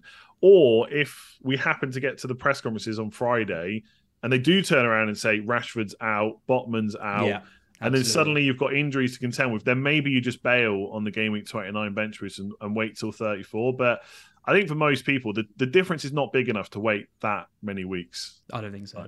Just I don't don't see think the so. point. I think like maybe if there was like loads of City players that we could be considering, and you know that was going to be two transfers locked into getting those. You want to be getting your Liverpool players back in, but I mean, again, I, I don't think it's gonna, I don't think it's going to be that difficult to start moving towards some of these players uh, going forward. So yeah, to me, 29 bench boost is still still very much uh, the play. Yes, I know everyone. There's four Brighton players in there. Blame Peter and FPL.team. He let me put four Brighton players in. It's his fault. Uh, it's definitely not mine. Just imagine, I don't know, Steelers, someone else. I think that was a bit of money Edison. in the bank. Yeah, Edison. I think there was a bit of money in the bank with this anyway. So yeah, we can do that. Um, right, let's take a look at some data going into the double. Let's try and unearth uh, some gems and some differentials in this season, which has not been kind to anyone who's dared to veer off the um, you know the, the commonly trod path. Uh, but in terms of team data attack over the last six, look at that. Brighton second. We've been usurped. Arsenal have, have taken top spot over the last six, but we're settled snugly between Arsenal and City, uh, with Liverpool United um, just behind us. But yeah, Brighton captain this week. I mean, the attacking data's good. We're going to look at some play data in a minute, which looks good. McAllister, Mitoma, March, all delivering in the last double game week. You tempted? Uh, I think if Rashford's fit, I'm going to go Rashford. But Mm. if I don't go Rashford, I don't think I'm automatically just going to put it on Fernandes. I think I will probably go for a Brighton midfielder just because of the the fixtures. Um, I wish I had Mac Allister. If I'm honest, I've got March and Mitoma. I just think. I mean, you, you can tell me, but it looks mm. very likely that Mac Allister is going to keep playing as a number 10 for the time being. And if he's playing in that position, he just looks real good. So I think he's probably the best option. From my two players, March and Mitoma, I, I'm not sure. I'd probably go Matoma over March, but the fact that March has had two weeks off, it's kind of tempting me to just maybe look at him. But yeah, I think I think it's Man United, then Brighton is the best. I mean, you like Maddison, I know. You like Maddison, that's fair. But outside of Maddison, I'd say Man United or, or Brighton. I, I just think that the two, like Brentford, defense is okay, but I think a home game for Brighton against them is fine. Then the other game is Bournemouth. So Mm. uh, fixture wise, yeah, I think it looks great. I mean, we saw we saw Mac Allister used deeper in the in the cup game uh, against Grimsby. He, he clearly wasn't operating as a ten in that game. He's playing as a deep lying playmaker role, which he's absolutely incredible um, at. I do worry against Brentford because they're so relentlessly pressing. Um, you know, one of the best pressing teams in the league. He's not going to have that same freedom that we've seen him have against like West Ham and other teams because we might have to just have him in the middle just to kind of because we're a team that we absorb the press, then we look to play out, and we need him to kind of be between the lines a little bit more. But then against Bournemouth, there's no reason why he can't be, you know, right up the other end of the pitch. I'd expect us to have almost complete control of that game. So I like Mac Allister in that. I do think you can't go wrong with any of them. Like we saw, we saw in the last double, they all got double digit hauls. They've all got their strengths, all got their weaknesses. Yeah, I, th- I, th- I just think if I was picking right now, I probably would go for Mac Allister, but I, I don't think there's any rush to sell the ones I've got. So, yeah, whichever one you, I, I when I pick when I pick them on wildcard, I basically earmarked Mitoma as the number one, and so any time where I'm going to captain one, I'm just going to automatically go to him and try and not overthink it too much. Mm. Just Yep. it goes my way. Apparently, I'm speaking too fast, says Sahil. Sorry, I'll try and. I'm speaking at 1.5 times. I'm trying to get through this you've got to go at um, half six. Yeah, so I'm probably, I'm probably delaying you a bit. That's all right. It's good. Uh, yeah, other teams on here. I mean, a lot of the a lot of the double game teams are high on the last six matches. Uh, attacking days: United, Leicester, Brentford. Um, you know, it's it's good news. You know, Villa in ninth in the top ten as well. I mean, it's good news for like Watkins, Toney. You know, people bringing in Maddison, people going with the double United attack. People like me, or if there's anyone like me with Salah, uh, still there. Maybe there's some still some Núñez owners out there is is looking primed for a for a good double game week in terms of goals. And we're going to talk through our predictions in a bit as well. We've both gone for a lot of goals in this game week. It should be a high scoring high scoring one. 200 points for some people. Yeah, I don't, well, bench boost, I guess. Yeah. Maybe, maybe. Could get close. Hmm. Yeah, for sure. I think there's some, like I said, good fixtures. I, I, I think even like you said, Salah could be decent, even though the fixtures are tough. Leicester, uh, and I think it's just not worth overthinking with Brighton. I think they got two good fixtures on paper, uh, even Brentford at home, and Yep. yeah, could be double fi- uh, double digit hauls for all my players. hopefully. Oh, that'd be nice, wouldn't it? Well, unless they're different to my ones. Uh, West Ham down in 16th. Any other one I would mention here? You know, for people taking punts on the likes of Ings and Bowen, you just wish that was a bit higher. You know, wish the signs were there for the fixtures Yeah. are decent and they're going to be flying under the radar. But yeah, the That's just a punt, is it? It's just a a punt for punt. someone that wants to go a bit different. I, I don't see any f- issue with the two fixtures, but not long long term picks for me. Uh, defence, uh, Liverpool uh, in fourth, which is a surprise, but they have been they have been keeping the clean sheets. in the league. I'm still struggling to regard them as a good defensive side um, this season, but uh, the signs are there. I mean, they're they can they're ex- over the last six they're conceding on the expected goals anyway, uh, less than a goal um, a match, uh, which is you know half the likes of Bournemouth, uh, down on 1.99. Uh, Brighton in fifth, again likelihood of returns at both ends of the pitch. Uh, Steele won't. I think I'm probably going to go for Steele. I've got to get rid of Ward for someone. Um, I was thinking Areola, but I think it's probably just going to go for for Steele. There's people a bit worried about his minutes, but Sanchez in the cup, my God, he should have been sent off. he comes out of his area and grabs the ball. It's like, oh my God, he, he gets sent off in that. And then we're, I think we're only 1 0 up at the time. Um, that's not going to impress De Zerbi. So I think Steele is definitely safe uh, for that double. Uh, and then you've got Brentford, Newcastle, uh, Chelsea, West Ham in 10th. So defensive, defensively look a bit. People talk about Zouma, aren't they? I'm seeing him mentioned. Yeah, Twitter. It's interesting, like because West Ham have not had a good season at all. But I, I I'm always looking at like the expected goals conceded and stuff, like just over the Mm. season. And West Ham are right, have been right up there, like top five, top six defense for the season. It just hasn't like gone that way results wise. So again, I think if you want like a, a defender with a bit of goal threat, you you can go. You can't go much further on than someone like Zouma. It's just how many times you'd play him after this week, I guess. Yeah.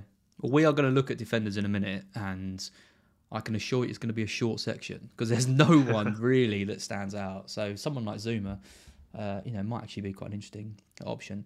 Uh, Leicester down in 15th as well. I mean, they've been poor defensively all season, despite that weird spell where Ward was keeping clean sheets uh, every week. Um, Iversen is, I mean, an option because the double game looks good, but again, the stats aren't uh, aren't amazing. Uh, I'm still surprised to see Villa so low down on this. They have climbed off bottom. They're now 19th um, as well. Who they got? They've got Chelsea and Leicester. Yeah, both away. Yeah. Yeah. Not easy for them. So Man United though, bad. That Man United, that's got to be. Yeah, I'm looking here. Like a lot of that, the Liverpool game was real bad, Real bad. Them- real bad. And then one of the the away game against Leeds was really bad as well. So Yeah. outside that, they've done all right. But Casemiro's not there, so I get why people have got um, a few concerns. He's going to miss the next three games. He's going to Mm. miss game week 30 as well. He's basically not there against Liverpool as well. Awful. No, Awful no one was. uh, quickly on keepers, I've just marked the double game at keepers. De Gea is actually top in terms of points per 90, uh, which is pretty impressive. Uh, Steele in second, though, obviously a fraction of the price. Alisson is there as well. I mean, could go for Alisson, set yourself up for the, the Dublin 34 as well, but two away games, two tough away games this week. Can't see him getting too many points uh, in those. Um, got Kepa down in 18th, who I've still got as well. Uh, Raya, who you've got uh, in 12. Uh, I mean, there's not a huge amount in it between um, these players. There never is um, in terms of goal. But yeah, I've got I've basically got the choice of picking any goalkeeper I want um, for one week. Who'd you go for?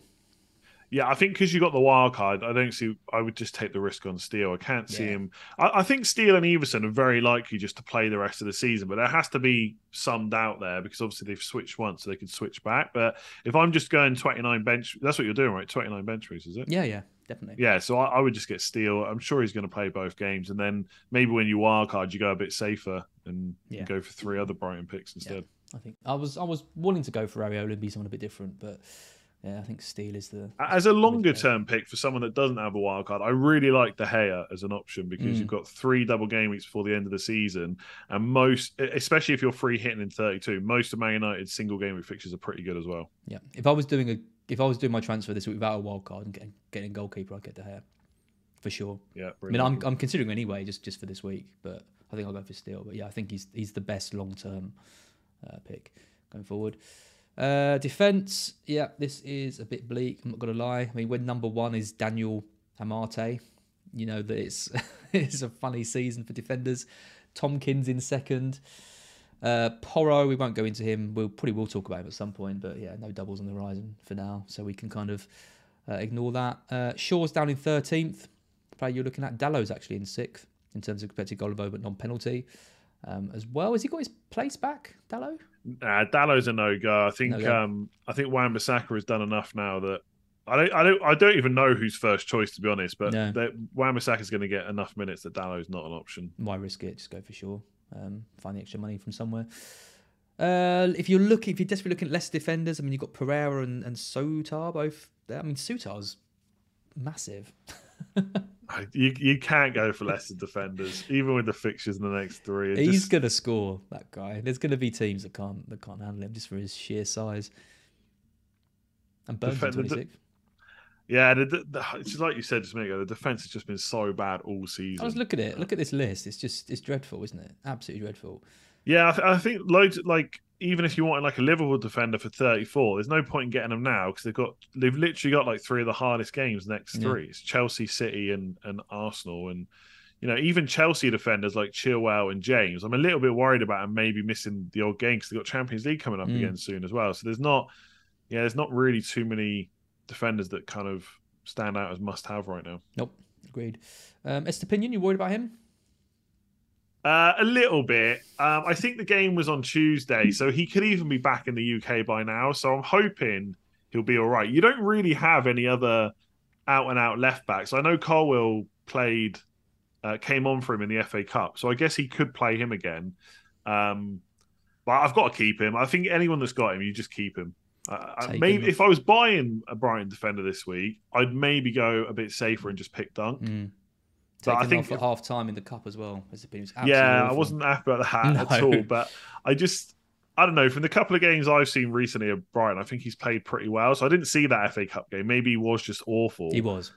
Yeah, fair enough. Yeah. But I feel was. like he'll get another chance because who else is going to play there in that, especially like in that kind of attacking way that he plays? I just, there's just no one else there. Even Lamptey, who I think has been played there at one point, he's injured right now, right? Yeah, yeah. He's always we, we, injured, we so- haven't we haven't got anyone that can play there. And Yeah, so I'm hoping he'll be fine. Hopefully he doesn't suffer. I actually asked on the video I talked about that. For I've never flown that long. I was like, let me know. And I've got uh, it affects different people different ways. That's no issue at all. Oh, it's really bad. So I don't know. I'm just gonna I'm just gonna hope that he plays I, both games. I don't think it's making any difference. I think De Zerbi either play him or, or not. I mean, yeah, he, he he was bad in that game, but like I said, the, the lack of options does massively help him. He scored a bloody penalty, didn't he?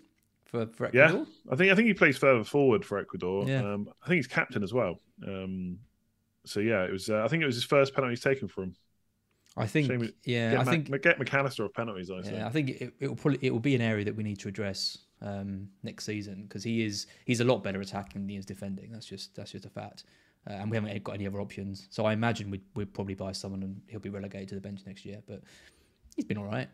Just yeah, poor against poor against Grimsby, which is I'm uh, crossing my fingers for yeah. for the for double uh, for 29. he just he just couldn't pass. He just he was just every pass was going into an opposition player. It was yeah, really weird performance. Uh, midfield. Okay, let's try and find some slightly more interesting uh, players here.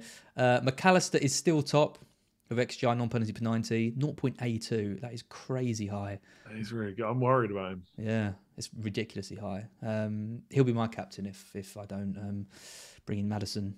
I really like that. Salah in second as well, 0.78, getting back up to the numbers that we uh, like to see, but a lot of that probably comes from the drubbing of, of United, uh, as usual. Sancho in third, Yeah, but two he's, he doesn't. starts. The problem is this is per 90. Yeah, exactly. That's the problem. He hasn't played. I don't. I doubt he's played that many minutes over those games. So, yeah, I don't think he's just too much of a rotation. The only thing that helps, I guess, a little bit is um I can't think of his name. Garnacho is injured now. Hmm. But he usually plays on the left anyway. So any games where Rashford's not playing up front, he's going to be the one on the left. So he's, he's Yep. really still fighting on the right side. And then you've got Antony, um, Pellistri as well. So I, I don't think you can go for Sancho. no. Sterling, fifth, 0.66. I, I just, uh, yeah, I just think Chelsea have got so many attackers.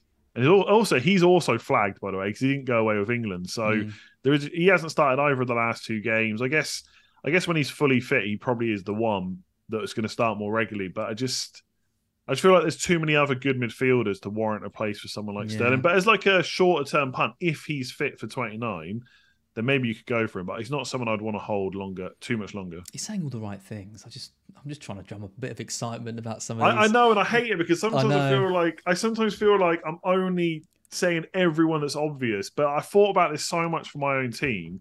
I just it's the problem with so many blank and double game weeks in quick succession. Like I said earlier, you get pigeonholed into certain picks, and like you can go for Sterling if he's fit for 29, but then you run straight into well, Wolves away and Brighton at home is not that bad, but then they blank. And then they got Arsenal away in 34, no double, and their their double in 37 is going to be City and United. So it's not even. No, I- It's just I just can't get behind it. I, I can't see too many midfield punts to be honest with you. no. I mean, having the wild card does help because at least you can kind of dead end your team into 30, 31, 32, and then you take a punt on Sterling. He doesn't play. You get rid of him pretty quickly, but I think because a lot of people watching have probably used their wild card, it's much Yeah. harder to justify. Like well, like one of the player that there that who knows maybe he can have a return right redemption is Son because he's been so bad this season compared to last season. I don't believe that this is now how Son is right. He can play better. Conte's gone. Maybe that will help. Um, but then it comes down to okay, but he's like what ten odd million or something, and I don't actually don't know how much 11, he is. he's 11 7. Is, is he so much? much money. Yeah, yeah. Do you know what I mean? So how can you spend 11.7 million on Son with no double game week? So it's like I know. it's really hard to go to go different. I I think like Barnes. Well, this is it. I mean, looking looking down the list, the, the differential picks, I think, realistically, are Barnes, Bowen. yeah, exactly. Then you're out. You're out of ideas. Yeah, I mean, or maybe, maybe, I mean, maybe. A, I mean, Willock features on here. if you're looking for someone cheap, him and Isak potentially. Um, Will it? Oh no, but nah, are you gonna, is anyone gonna get Willock? no. I think we're, this this is called scraping the barrel. I think. Mm. Um, I think to black Matt, box, Andy. but like, but I think I think we got to be careful about um going to like Maddison. I can't imagine is going to be super super high owned. I still feel like in the grand scheme of things, he'll be fairly differential, ish. So I think I don't think we should. What's his own, what's his, ownership? Do you reckon? Overall, it's nine point nine. Yeah, I don't know what it 10%, is. I was gonna say. Yeah, I don't know what it is. Um, like top hundred k or whatever, but yeah, that maybe twenty five percent. yeah, it'll definitely go up as we get closer to the Mm. deadline. But I still like it's not like he's going to be a Rashford style ownership. So if you're looking for a bit of a differential with Bournemouth at home in thirty, decent option. Uh, let's give a bit of context of the Brighton mid. So Mac Allister's top, uh, 0.82. Extra up at 90, which is crazy high, as I said. Uh, March is down in 19th, um, just below Theo Walcott. Didn't even know he was still in the league until I saw his name on the team sheet the other day. Scored against Spurs. Yeah, crazy. Still going. Evergreen. Uh, 0.5 for March, which again is is still uh, really good. I mean, quite a drop off from where he was. He was matching or even ahead of Mac Allister a few weeks ago. So there has been a, a bit of a drop off. Uh, and then you've got Mitoma down in 27th, 0.45. Not a huge amount in it between him and March. And Pascal Gross creeping into the top 30 as well. If you if you really wanted to go differential, uh, you could go for Pascal Gross, but he's lost pens to Mac Allister and operates deeper, so probably uh, not worth it. Uh, forwards, Núñez in second, uh, 0.69. Again, about half where he was um, a few weeks ago. Uh, Jota's there as well, but you're probably not going to go for him. I mean, Núñez, no one is buying Núñez this week, Nope. but it's not not ridiculous to consider that he might do well, is it? With a double? No, I mean if you I mean if you're back in Salah to do okay, then yeah, Núñez has had pretty good. If you're thinking of selling Kane, for example, and you want to get a double forward in, Núñez, maybe. Yeah, I, I just yeah, it's I, I mean to be honest, I said earlier, I think he is first choice, even when everyone is fit. But his minutes are probably going to come down a little bit once you know everyone like even in the last three games, it's like 65, 77, 88 in game in against Wolves. But um, I think a few few other players were still getting back up to fitness then. So I just I don't know. I yeah, I don't I don't want to keep saying no to everyone. Basically, that's the only reason I'm hesitating. I, think if you Take want one a of my carrots that I'm dangling. here's what I'll say: if you want a Liverpool forward, he is the one to buy Brilliant. for sure. but I wouldn't buy him. Brilliant. Yeah. Also, I think he I think he got yeah he's flagged as well. In- Maybe it's an international break injury, but got to be careful about Yeah. that too. What about Isak? He's in 15th. I 0.46. really wish, I really wish Newcastle Brighton had gone into game week 31 Mm. because I would be doing Kane to Isak this week. Mm. Three goals Uh, in four. He's yeah, got. on penalties when Wilson doesn't play. Yep. Uh, looked really good. I, I think, I, I still think there's a slight doubt about his overall minutes once Will, because I don't think Wilson trained the week before the last game. So maybe when he's fully fit, even if Isak keeps starting, he might come off a little bit earlier. But I, I quite like him. Yeah, I, I think around that price, less than seven million. Bearing in mind Mitrovic is going to get suspended. Uh, Toney is one yellow card away from suspension. There's not a huge amount of players at that price point or lower, and he's arguably the best one. So out of all the players you mentioned, I like Isak, even without like the him. double. Yeah, even without the double in 31, I think he's a pretty good option. He's got that double game week still to come later on this season. And like you said earlier, for game week 34, for anyone that maybe doesn't have a wild card and can't get up to uh, 11 double game weekers, Newcastle got Southampton at home. So even if you had to play him that week, it Mm. wouldn't be the end of the world. It's just it's just a question over whether he gets decent minutes all the time. I just think he's too good not for that not to happen. If I didn't have Toney, and I think like a lot of people I do, and there's not going to be many people, but if I was buying, if I was free hitting this week and I was choosing between Toney or Isak, or if I was buying a, one of those two players this week, 100% I'd pick Isak. I'd rather have Isak this week than Toney, is basically what I'm trying to say. Hundred percent, yeah. Fixtures Mm. are better, and and also like we shouldn't forget, Toney could get a yellow card in the first game, then he misses the oh, second one. God, yeah, no. Yeah, that's. I mean, I'm, I'm sure that's going to happen. So, yeah, I, I actually really like Isak. I think. Oh, good. We found we found a carrot that you like. That's good. Uh, one final question on the Havertz Felix debate. I mean, there's nothing separating them uh, in terms of their price, seven point six. Nothing separating them in terms of the goals scored over the last six, two goals each, and nothing separating them in terms of uh, the stats. The only thing separating them really is the pens, right? For for Havertz, does that is that enough for you to lean him if you were going to get one? Yeah, I think it would be, but it kind of annoys me a bit because when I, I, I think Havertz is good, and I think he, he always seems to like underperform, but I think he's a better player than what his points get. But every time I've not watched every single game, but every time I have watched Chelsea with João Felix in, he's looked really, really good. Like I feel like he looks like the better player, but I just don't think he's so good that I would ignore the fact that Havertz has got penalties. Yeah. Neither of them So- are clinical finishers. That's the that's the thing. Um, I think, yeah, I I can't believe how much um, Chelsea are going through a Brighton under Potter stage right now with the amount of chances they're creating, they're just not converting. he's But cursed. it's the Potter curse. I feel like João Felix has like hit the woodwork so much. The, the goals are coming. I just think that I would take the penalties, and it's not like it's not like you know, João Felix is up here and Havertz is down there. It's much, much closer than that. So I think you just go with a penalty taker. Yeah. Minute minutes should be good for both of them, I think. I don't particularly like Havertz as an FPL option, but You've had you've had bad experiences with him, have. haven't you? Yeah. well, I've, I've had good and bad. He, I remember that double game week last last year when he got me twenty points. I think twenty one points, something like that. I think I had him captain as well. Um, that was fun. But then I had him for loads of other times where he didn't do anything. I, I think, like you were saying about having Isak over Toney, if I could, like, if I was only picking for this week only, I would take Havertz over Watkins, for example. Mm.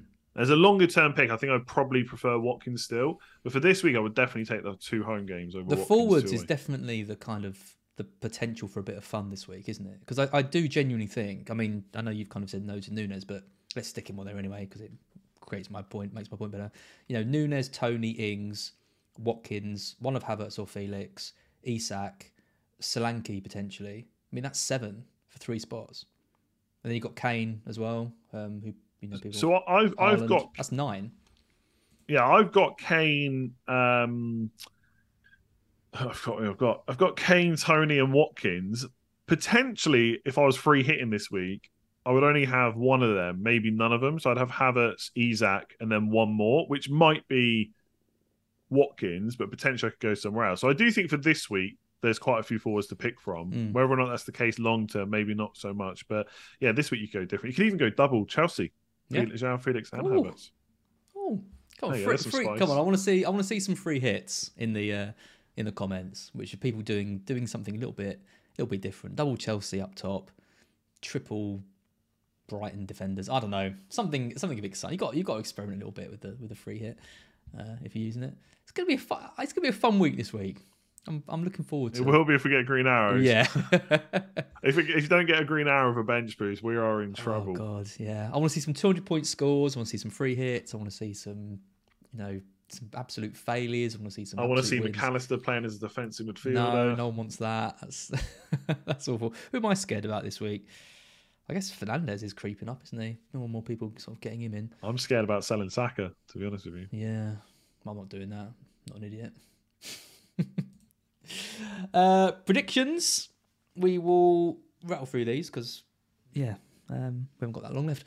Uh, I'll just call out some of the interesting ones. I mean, the Garden Centre game I think is the most obvious one, which is West Ham Southampton.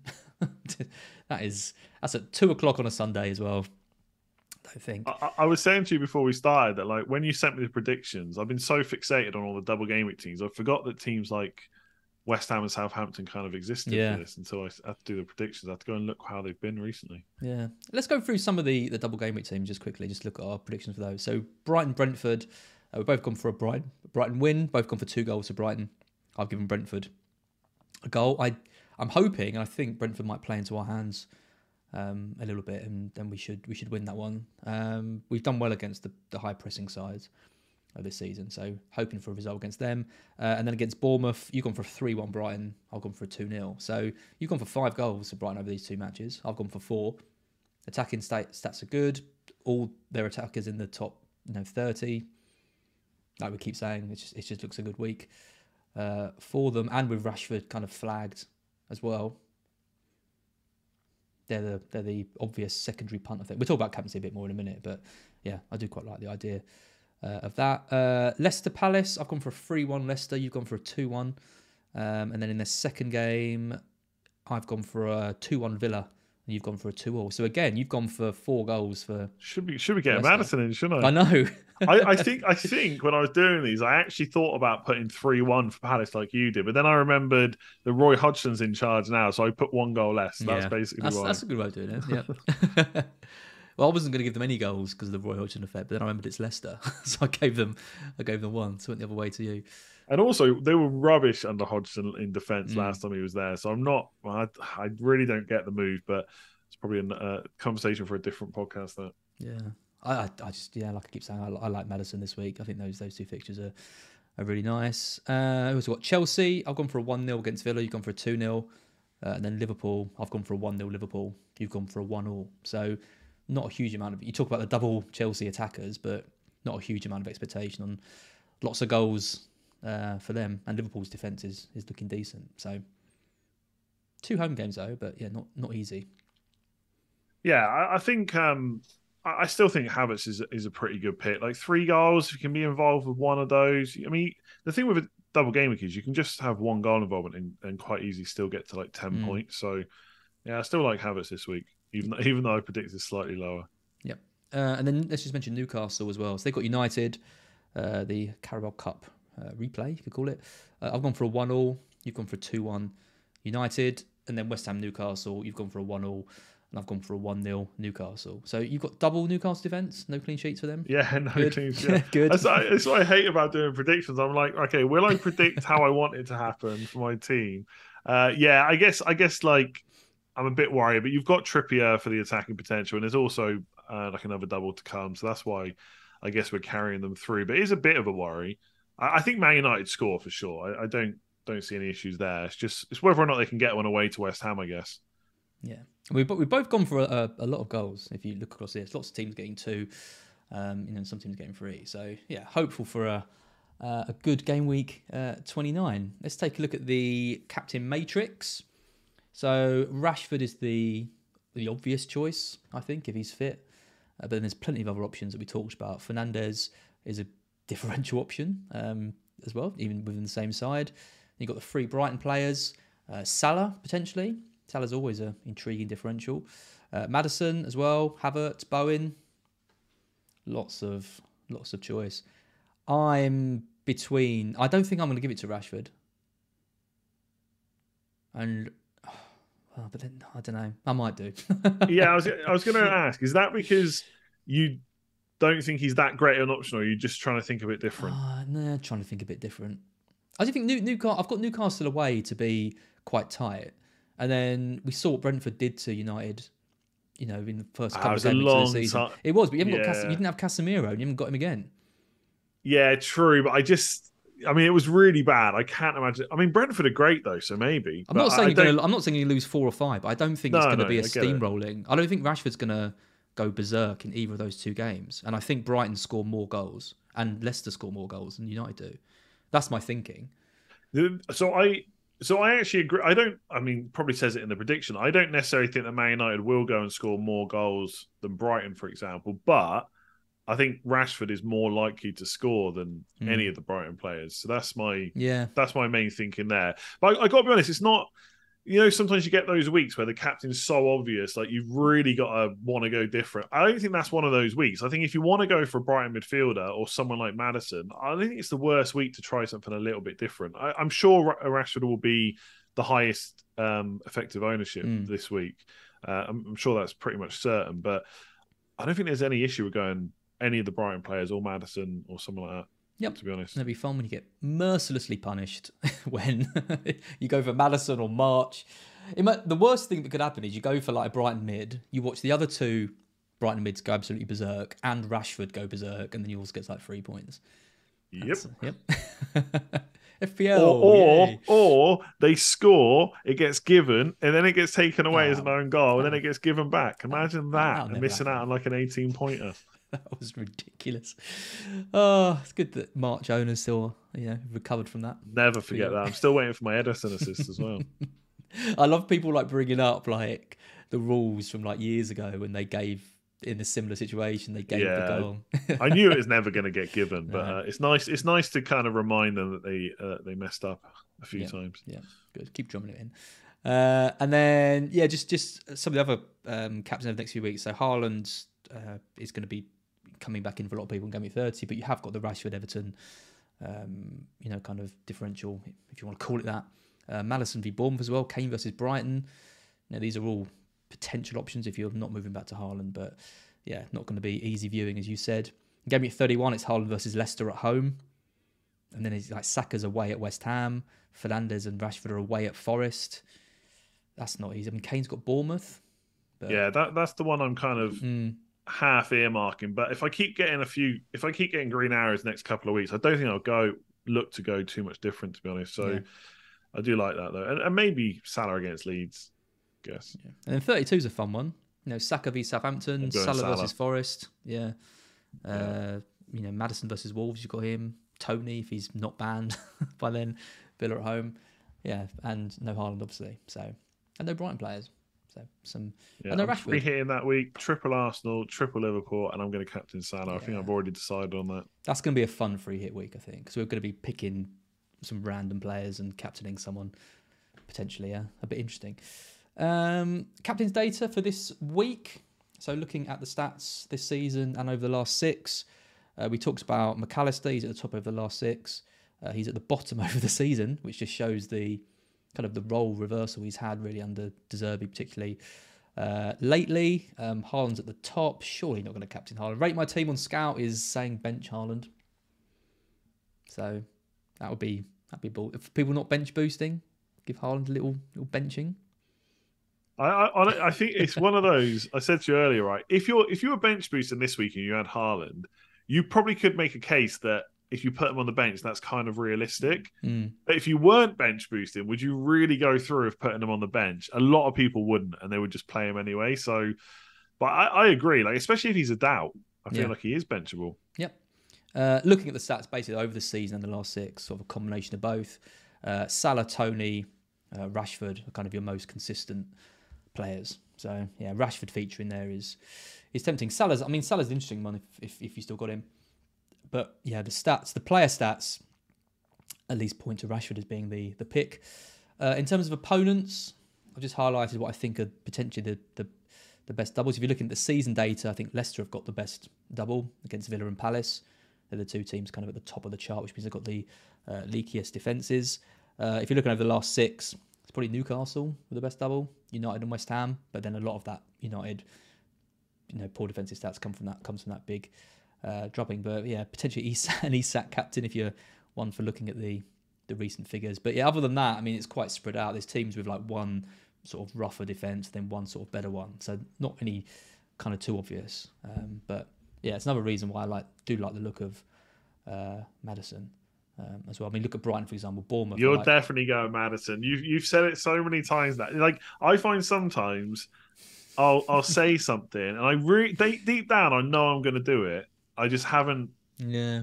I, I just haven't been able to tell myself that's going to happen. Like deep down, I know it's going to happen, but The, the only re- the only reason I won't do it is because I I do also want to captain Mac Allister. You know, so yeah, I mean he's great. So Yeah, I, mean, I, I don't. I don't think I'd sell Saka to Maddison and not captain him. I think if I'm going to do that for a hit, it would be to do for the captaincy. But then I always feel horrible about those moves because then I think, well, then Mac Allister's got to out, uh, do worse than Maddison, and he's got to repay the hit and all this kind of stuff, and it really kind of works out. So I'll probably just leave it to be honest. But you know, I'll be cursing my bad luck next week when Maddison hits four goals. Uh, oh, we've got a bit of time. Got six minutes. That's fine. Don't Um, panic. Don't panic. no, Might- no might panic. be able to go five over. Five over. oh, five over. very, very generous. Although, although I think I think my wife has just found a dog, and that's why my dog is barking so much. Found a dog. Yeah, stray dog. See a picture of it. It's like a golden retriever. See, You- like, see here. Oh, it doesn't come out because of the light. Yeah, a little bit. He's like glowing. Where's she found? What? Just on the, in the park? Well, that's my. That's oh yeah no that's just outside our estate. I was trying to picture where it was. Anyway, sorry, I'm saying we haven't got much time. I'm derailing you over a golden retriever, but um, I yeah, I think it's escaped in the estate. I speak to everyone for everyone when I say that a, a stray dog is much more exciting than uh, anything. Especially a golden retriever. Anything-? Yeah, do love a golden retriever. Uh, your team this week. We don't need to spend too much time on this because we've covered most of it anyway. Um, but yeah, I mean, your team looks pretty strong, doesn't it? Kepa, Chilwell, Trippier, Botman, Estupiñán, Mitoma, March, Rashford, Saka, Watkins, Toney, and a bench of Raya, Gabriel, Kane, and Odegaard. Looks good. Yeah, I, I think my moves will end up being like right now. If I had to make them in the next five minutes, it'd be Saka to Fernandes and Gabriel to Shaw. Like I said earlier, I'm not necessarily 100 percent confident, but I know I'm going to want to make those moves sooner rather than later. So I'm just going to do it this Mm. week. Um, and Odegaard, I'd much rather sell him than Saka, but I don't know if it's the end of the world because I could see myself like in game week 33 benching Odegaard against Man City away. Mm. And so, and I, I'd probably be happier doing that than having to bench Saka. So I, don't- I don't think it's the end of the world. That's probably what I'm going to do. I have looked at a minus 12 where I get rid of every single Arsenal player I own and Kane, but I feel like it's trying to buy too many points for the future. Mm. And so if, if stuff happens between now and 34, there's a chance that hit won't pay off. It just, and I, I, I, I think I like the fact you've got Salah as a differential. I just can't see myself taking too many hits to get him for what on paper is such a bad double. Yeah, I know. Even though he's he's fully like he could come away with 15 plus points easy because he's guaranteed to play penalties, etc. But I just don't think I can go through with it. I think I'm just going to wait and get him in 34 instead. The only thing that will change is if Haaland's ruled out for a couple of weeks and I don't have to worry about getting him back until 34. Yeah. But I suspect he'll be fine. Yep. Alvarez could be an option then for, for people. Yeah, possibly. Uh, yeah, nice. Uh, my team, it's pretty similar to yours, to be fair. Kepa and goal, and Chilwell, Trippier, Botman, Henry, Rashford, Mac Allister, currently captain. Uh, Salah, he's my big differential on pretty much everyone. Uh, Mitoma, Watkins, Toney, and a bench of Ward, Zinchenko, Saka, and Kane. Definitely doing Ward to another goalkeeper to play the bench boost, probably Steele, and then maybe Saka to Maddison for a hit and captain. Maybe. I would say probably not. I, I think it could be. I get. I get why it's tempting even without captaincy. To be honest, I feel like with a wild card, it's. I don't know. The thing is, even on wild card, you're probably not going to get Saka back if you wild card soon. I, I don't think you will. So it's not. It's not like it's a long term move. I don't know. I know. I feel like it's one of those you'll do in the end because at the end of the day, we all want double game week players. I think because my plan is to wildcard probably still into in thirty. Um, because my team is so because I've got so much funds everywhere, it's going to be hard for me to move Ha- for Haaland unless I do Salah out. But then I kind of want Salah anyway. Like I feel if I could wildcard, I could bring Haaland back in, keep Salah. We could do Kane to Haaland, right? Keep Salah. Yeah, I could do Kane, but hasn't he got, he's he's well, who's he got in thirty in thirty? Brighton at home, then Bournemouth at home. Oh, sorry. Who who are we talking about now? Uh, Kane. Kane in thirty. Who's he got? Yeah, Brighton at home and then Bournemouth at home versus Southampton away, Leicester at home Mm. for Haaland. You could do that. I guess. I guess the question is what. Well, I, I like yeah. having Kane though. The thing is, your yeah, no, I get it. Your your team's not that dissimilar to mine. I feel like my team's going to be able to get through thirty to thirty three. Okay, Mm. so you could just dead end into thirty three maybe, or into uh, into game week thirty two. Sorry, and then wild card in thirty three. But I think the thing is, if you're bench boosting this week, you could even save your wild card potentially till thirty four because you got no other chips to use, right? No. The, the only the only thing is is Haaland. That's the uh, that would be the Yeah, main yeah. that would be the main reason to use it because I I think I'd be reluctant to sell Salah or Kane. I could I could move back because I, I I was doing quite well. My best weeks this week um, this season have been when I've had three premiums. Have you got your free hit still? Yeah. Yeah, I feel like wildcarding just to get Haaland back is quite a lot. It is, isn't it? I feel I feel like I would just do Kane to Haaland and just ex- like lots of people are going to have Kane, but they're not going to have Salah, and I feel like Salah's capable of doing just as good. Yeah. Yeah, you might be But then again, I am a I am Salah's number one fan, so I would say that. it's not. Yeah, you're the one person I didn't need on this podcast to tell me about Salah. But no, actually, it's, it's quite reassuring. Yeah, I don't know. I'm not completely locked into the wild card in 30, but that was the plan. Um, but yeah, I'm happy to be a bit flexible with it. But yeah, Haaland's got to come back in. You're right though. Kane might be. I didn't even thought about selling Kane. To be fair, he's been so good for me. But yeah, maybe that's the way to go. Anyway, I'll be doing the um, team selection video on Scout tomorrow, so I can deliberate this a bit more and not get anywhere, which is what normally happens, and then make the wrong decision. That's that's normally what happens. That's what we love about FPL. Oh, Spend yeah. like weeks and weeks of thinking about moves, do the different ones that then get punished. Yeah, absolutely. Uh, cool. We're nearly at the end. Uh, Black Box League. Um, yeah, some some changes in here. Um, don't know how many of these are in your league, uh, Andy. I've been trying to encourage him to leave yours and, and stay in ours, so we can climb up the ranks. But yeah, you're in, you're in the top five leagues, aren't you? Uh, I think so. I actually don't know. Uh, oh, top actually. I genuinely Oh, didn't know. doesn't I didn't know Oh. that. I, I didn't. I don't check it as much as you think. You see why we want you to leave? it doesn't even care. It Doesn't even care.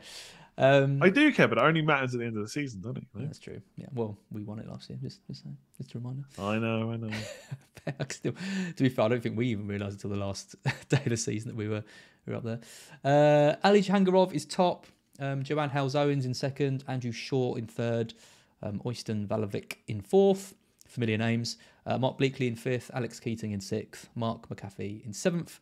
Arav Mandrata in eighth. Vicky Davis in ninth. And Vinny Kang uh, in tenth. It's going to be really interesting to see if anyone can uh, catch up to Ali, who's 50-ish points, 49 points-ish clear um, in first, and then it's very tight, so the rest of the down. But yeah, pivotal week come on, we want to see some 200 points um, going forward uh, in this week as well. So yeah, good luck to uh, everyone in this league, and yeah, It's 50 points clear overall, is it?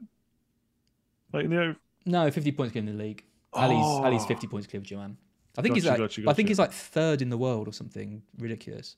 Ali, no, he's number one. Ali's number one. Yeah, six points ahead of second place. Ooh, Ali, Actually, smashed second place. I think he's got. I think they got chips left as well. Ali- Yeah, what free hit left, second Ali's wild card. one. He wasn't number one when we did this um last time. He was fourth. Wow, went up to first in the world and gave me 20 and lots of chips left. Wow, fantastic. Keep going. Keep it going. Amazing. Um, in more somber news, though, just um, just to finish the stream, I just wanted to point out um, something that Janny posted earlier, which is a friend of his um, who's contributed to Scout videos in the past. He was involved in FPL Diary, uh, the book that Janny co-wrote as well.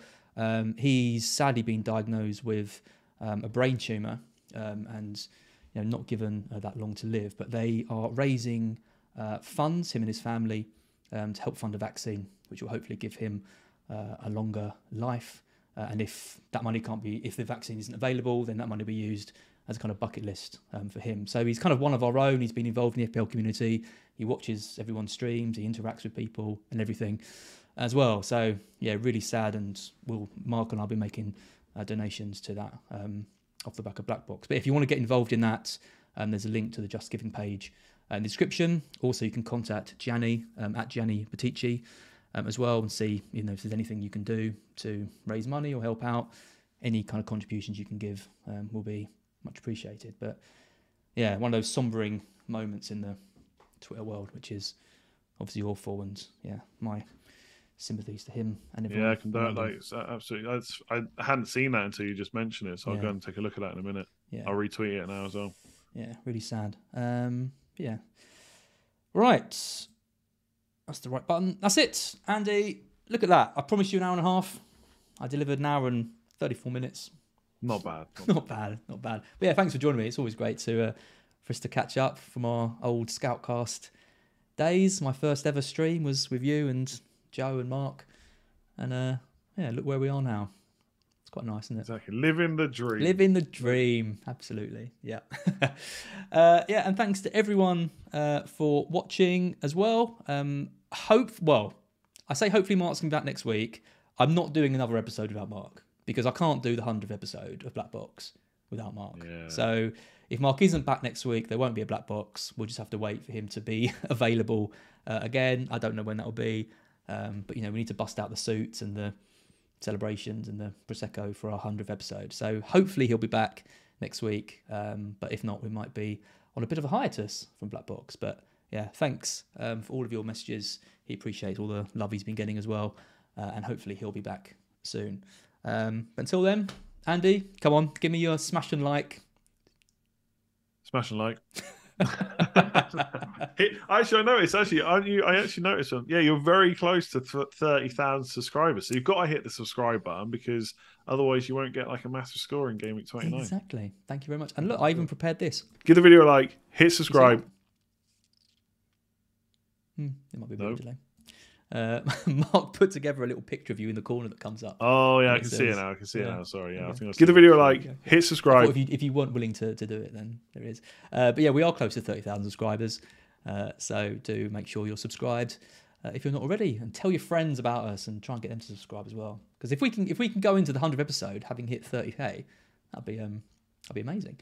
Uh, anyway, Andy, thank you very much, and we'll catch up soon. And yeah, good luck in game week twenty nine, everyone. Bye.